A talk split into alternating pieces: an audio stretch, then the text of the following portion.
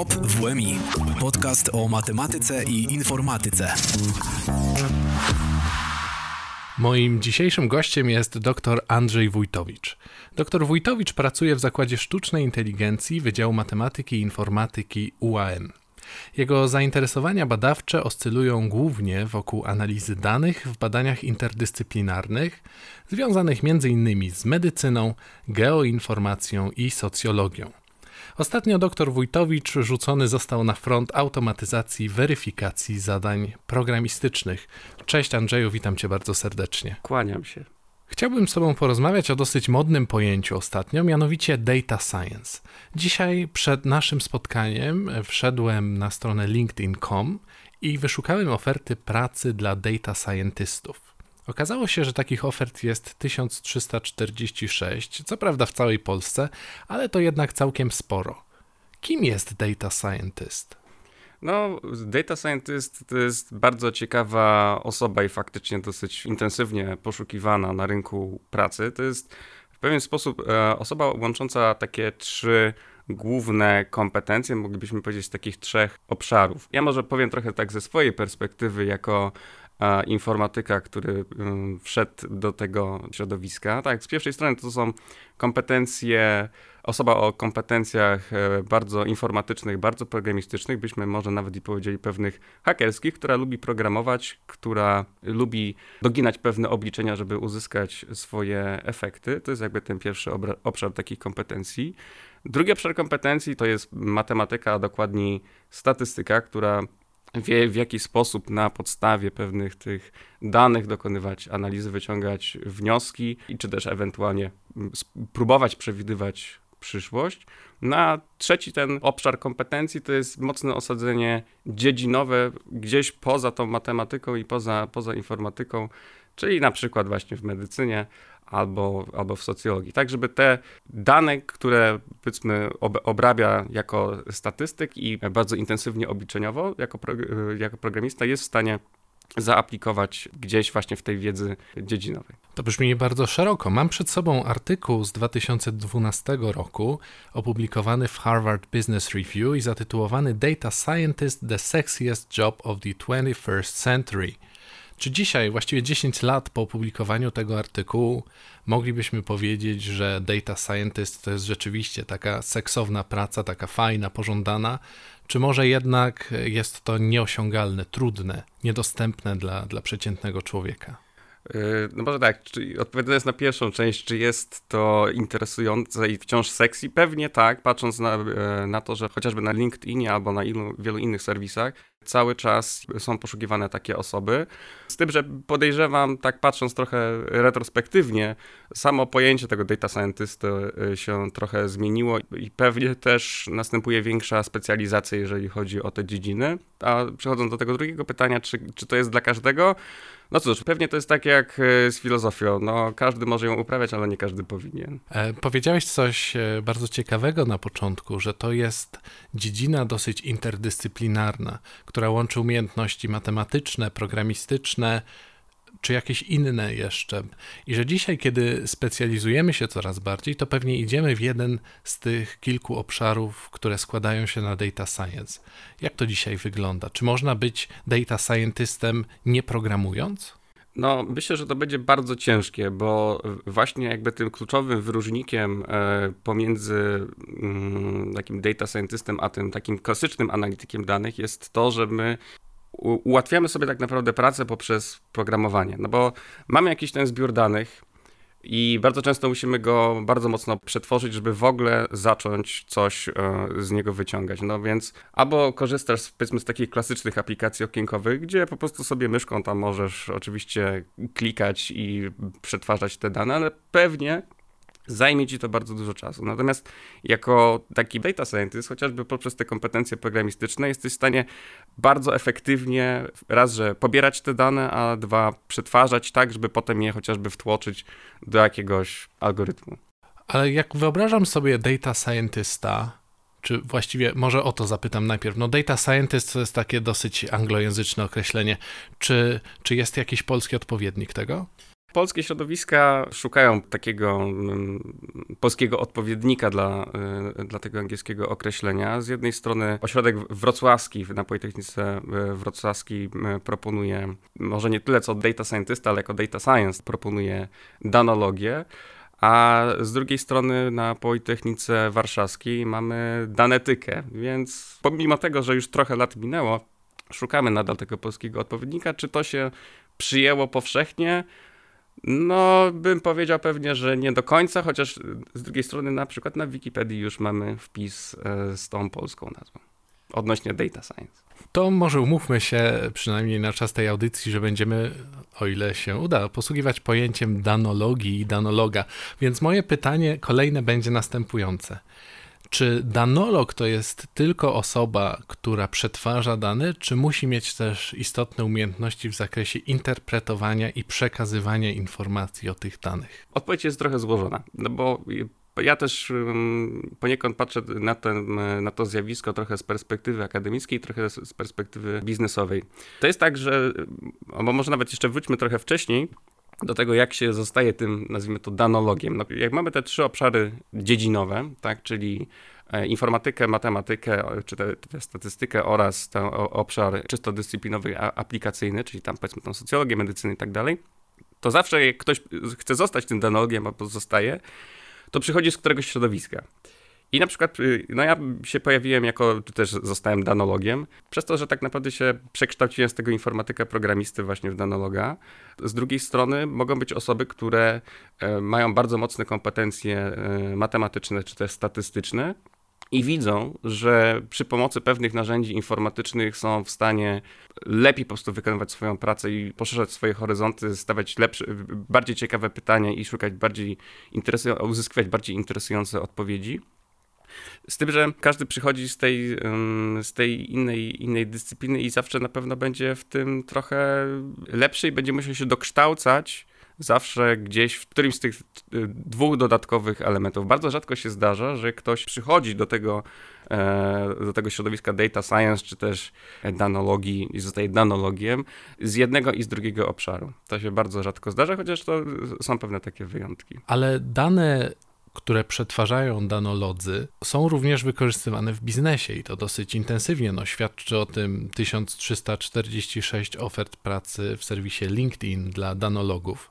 Na ile przetwarzanie danych wpływa na funkcjonowanie współczesnych biznesów i na ile budowanie różnorodnego środowiska złożonego z ludzi o różnych predyspozycjach matematycznych, informatycznych, e, artystycznych pozwala e, uzyskiwać informacje niezbędne do rozwijania biznesu? No to jest bardzo, bardzo szerokie pytanie, bo e, okej, okay, są pewne zawsze potrzeby biznesowe albo bi potrzeby społeczne. W jaki sposób to wpływa? No jeżeli biznes po prostu chce zoptymalizować swoje pewne, pewne procesy, albo w ogóle chce zrozumieć, jakimi danymi dysponuje, no to zawsze jest to jakaś wartość dodana. Tylko pytanie, jakim kosztem może uzyskać te e, odpowiedzi na nurtującego pytania. Na samych początkach, co też widziałem bardzo wielokrotnie w praktyce, to często jest tak, że jeżeli mamy jakąś taką firmę, która w ogóle stara się zrozumieć, co oni tak naprawdę tam e, posiadają, to nawet ten aspekt taki byśmy nazwali mocno statystyczny nie jest aż tak ważny, żeby uzyskać taką wiedzę. W związku z tym, jakby można być trochę tym danologiem w takim wydaniu, gdzie masz troszeczkę tych kompetencji statystycznych, ale tak naprawdę twoją mocną stroną są zupełnie inne, inne rzeczy. Na przykład chociażby wizualizacja danych. To jest właśnie bardzo istotne, żeby zakomunikować tym, e, powiedzmy, odbiorcom, czy też właścicielom tych, e, nie wiem, powiedzmy, że biznesów, tak, w mm, wygodny sposób i zrozumiały to, czym oni dysponują i jaki jest obecny stan firmy. Myślę, że to jest moment, w którym chciałbym zadać Ci pytanie o konkretne rozwiązanie. Czy, czy jesteś w stanie przywołać przykład jakiegoś rozwiązania wykorzystującego metody danologii do usprawnienia pewnych procesów, może w kontekście naszego uniwersytetu? w kontekście naszego uniwersytetu, no dobrze.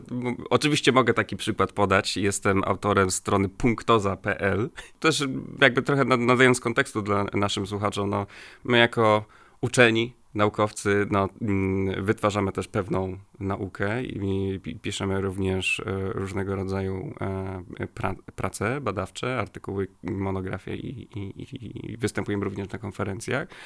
No i od czasu do czasu jesteśmy również oceniani przez chociażby ministerstwo. W związku z tym no, powstała pewna lista, która w pewien sposób wskazuje nam, gdzie powinniśmy publikować i też jako informatycy występować. To jest chyba ta lista, wokół której były niedawno kontrowersje. Tam się pojawiły jakieś nowe czasopisma. Co prawda o tym nie będziemy rozmawiać, ale może niektórzy nasi słuchacze kojarzą tę listę właśnie z tego kontekstu. Yy, dokładnie tak. No ta lista jest y, ostatnio dosyć intensywnie się, yy, się zmienia co też między innymi wpływa na to, że ja muszę również troszeczkę aktualizować tę stronę punktoza.pl. No i między innymi ta właśnie pogoń za tymi punktami, za tą oceną, mm, no nazywa się właśnie czymś takim jak punktoza, stąd też powstała taka strona, która z jednej strony nazywa rzeczy po imieniu, a z drugiej strony ma nam jako naukowcom w pewien sposób pomóc w wyszukiwaniu takich miejsc, które odpowiednio będą spełniały nasze potrzeby, jeżeli chodzi powiedzmy o to, o o ewaluację, właśnie o te, o te punkty, ale nie tylko, bo tam jest tak naprawdę jeszcze inny dodatkowy, e, dodatkowy aspekt, o którym jeszcze no, za, jakby za chwilę powiem. To jest tak, no, ministerstwo publikuje pewną listę. No na początku to oczywiście był w ogóle PDF, więc e, powiedzmy samo przetworzenie takich danych nie jest specjalnie wygodne, w szczególności kiedy musisz e, wyszukać jakiegoś czasopisma i dodatkowo, no powiedzmy to była ta pewna nowość, tak, te czasopisma zostały przypisane do pewnych dyscyplin. I jeżeli prowadzisz chociażby badanie interdyscyplinarne, no to chciałbyś z jednej strony, żeby powiedzmy znaleźć takie miejsce, które będzie bardzo dobrze punktowane, a z drugiej strony spełni Twoją potrzebę, bo będziesz publikował w dyscyplinie informatyka oraz spełni potrzebę Twojego kolegi czy też koleżanki, z którym prowadzisz badania naukowe, na przykład socjologa. Więc szukasz takich miejsc, które są przypisane do tych dwóch dziedzin. Już nie mi to oceniać, czy one są tam przypisane poprawnie, czy nie, ale no taka jest powiedzmy ta rzeczywistość, więc yy, no na szczęście powiedzmy ten PDF został już przekształcony po jakimś czasie e, w samego Excela, to też nie jest jakby dla mnie specjalnie wygodne, żeby za każdym razem, kiedy chcę wyszukiwać coś e, w takim dokumencie, no żeby po prostu się tam przedzierać przez te różne, różne komórki. W związku z tym te jakby podstawowe takie elementy, też te kompetencje e, analityczne, czy też tego danologa właśnie pozwalają na to, żeby wziąć takie, takie dane i stworzyć pewną bardzo prostą i też wydajną stronę, która pozwala ci przeszukiwać taki, e, taki zbiór pod pewnymi kryteriami i no powiedzmy odpowiadać na te twoje bieżące potrzeby, ale to nie wszystko. Jakby patrząc jeszcze dalej, tutaj jakby może trochę jakby robiąc pewną dygresję odnośnie samego danologa, bo to nie tylko chodzi o to, żeby powiedzmy brać te jedne dane, które po prostu masz, ale również, żeby integrować te y, wiedzę i dane, które są gdzieś obok. I na przykład tutaj, jeżeli już mówimy o tej chociażby punktozie, to to jest tak, że ta sama lista ministerialna to nie wszystko, bo no skoro nasz uniwers uniwersytet jest y, również uniwersytetem badawczym, to są też jeszcze pewne dodatkowe kryteria, które są jakby poza może tą y, ewaluacją i poza, poza tą listą. Jeżeli chciałbyś publikować naprawdę, powiedzmy, bardzo sprytnie, to z jednej strony chcesz, żeby to była dobrze punktowana czasopis e, dobrze punktowane czasopismo e, informatyczne, powiedzmy socjologiczne i dodatkowo chciałbyś, żeby na przykład miał bardzo wysoki współczynnik, e, czy też było w tym wysokim percentylu Scopusa. Więc musisz jeszcze dodatkowo dorzucić jakąś tam właśnie tę wiedzę. Może wyjaśnimy, czym jest Scopus. Scopus to jest e, baza danych e, naukowa, międzynarodowa baza danych, e, z której można czerpać informacje o publikacjach, o czasopismach i o wydawnictwach naukowych. No i ta baza jest też wykorzystywana do określania jakości publikacji w oparciu o różnego rodzaju czynniki, takie jak chociażby impact factor. Dokładnie tak, chociaż impact factor jest akurat bardziej związany z web, z web of Science. Natomiast są pewne też dy, jakby dyscypliny, w których samo to, że ten impact factor jest po prostu wysoki, tak, no bo to już jest y, poza skopusem, to jest jeszcze też dodatkowy czynnik, który powoduje, że ok, ja chciałbym pewnie tam e, wysłać moją, moją pracę. W związku z tym jeszcze dodatkowo możesz dorzucić taką wiedzę, no musisz też pozyskać oczywiście jakąś taką listę i ją tam zintegrować z tymi danymi na te procesy właśnie takie danologiczne, czy też integracyjne właśnie w ten sposób trzeba patrzeć, że nie, nie, tylko patrzymy bardzo wąsko na to, co nam dają, ale też co ta dodatkowa wiedza gdzieś wokół nas potrafi wnieść do tego problemu, no, z którym się, się zmagamy. Dane to jedno, ale jesteś też autorem innego systemu, już trochę bardziej wewnętrznego. E, Vena, tak się nazywa, i tam jednak e, większy nacisk jest położony na warstwę prezentacyjną. Dokładnie tak. No, sama Wena też jakby powstała z jakiejś takiej mojej wewnętrznej potrzeby, no bo na początku swojej kariery naukowej zaczynasz, bardzo intensywnie pracujesz, no piszesz te artykuły, udzielasz się na konferencjach. Jest, jest to oczywiście bardzo, e, no, bardzo przyjemne, tak, i daje bardzo dużo satysfakcji, ale w pewnym momencie możesz się zacząć zastanawiać, okej, okay, to w sumie jak ja mniej więcej w tym aspekcie wyglądam na tle tych moich kolegów i koleża koleżanek, czy ja może w sumie pracuję za mało, może powinienem jeszcze bardziej tutaj intensywnie po prostu pracować, czy też publikować, może ja się po prostu lenię. I w związku z tym no są pewne dane, które już były y, właśnie umieszczone odnośnie naszej aktywności ileś tam y, lat temu e, w PBN-ie, to jest Polska Bibliografia Naukowa, i te dane między innymi właśnie mogą posłużyć do tego, żeby w jakimś stopniu pod pewnym kątem, bo to nie jest ocena całościowa, bo to pisanie prac to nie jest tylko jedyna rzecz, którą się, się zajmujemy, żeby zobaczyć, gdzie tak naprawdę się znajdujesz a dodatkowo, no powiedzmy, nie chodzi nam tylko o same tabelki, tak, i wyświetlanie, czy też sortowanie, powiedzmy, tych imion, nazwisk i, i, i punktów gdzieś w takiej tabelce, ale też jakąś taką przyjemną dla wizualizację.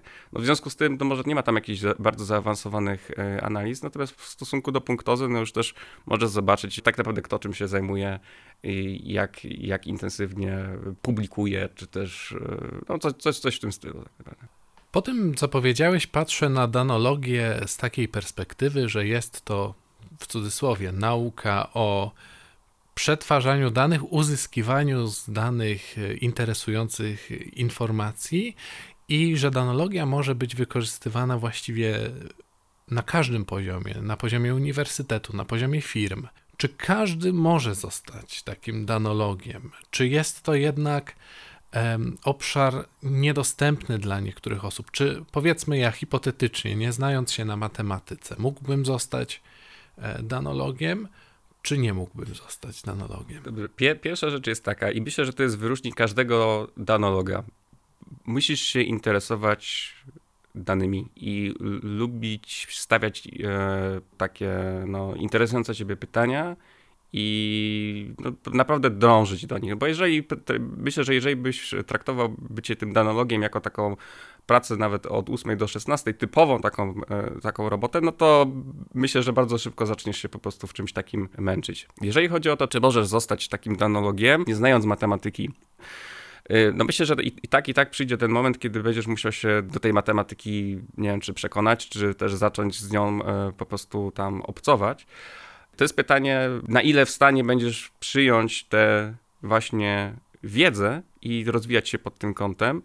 No bo to jest tak właśnie, że każdy powiedzmy przychodzi od pewnego, z pewnego środowiska, ma pewne mocne kompetencje, na przykład informatyczne, statystyczne, czy też te typowo dziedzinowe i musi się po prostu dokształcać w tych jakichś tam pozostałych obszarach. Jeżeli zaczynasz studia, no to możesz przyjść oczywiście z no nie chcę powiedzieć, że może z ulicy, ale po jakiejś biologii, tak, albo mm, nie wiem, tam japonistyce, czy innego tego y, typu y, obszarach i po prostu się dokształcać, powiedzmy, w tych podstawowych aspektach informatycznych i, i matematycznych i to jest to, te, te dziedziny będziesz bardzo mocno, intensywnie rozwijał przez te wszystkie lata.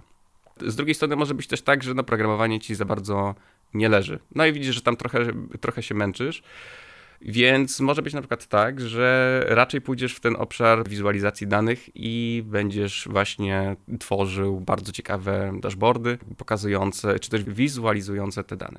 Z drugiej strony, być dobrym matematykiem, być dobrym programistą to też za mało, bo trzeba mieć umiejętność interpretowania tych danych, e, analizowania rzeczywistości, bardzo silnie rozwinięte umiejętności miękkie, umiejętności społeczne.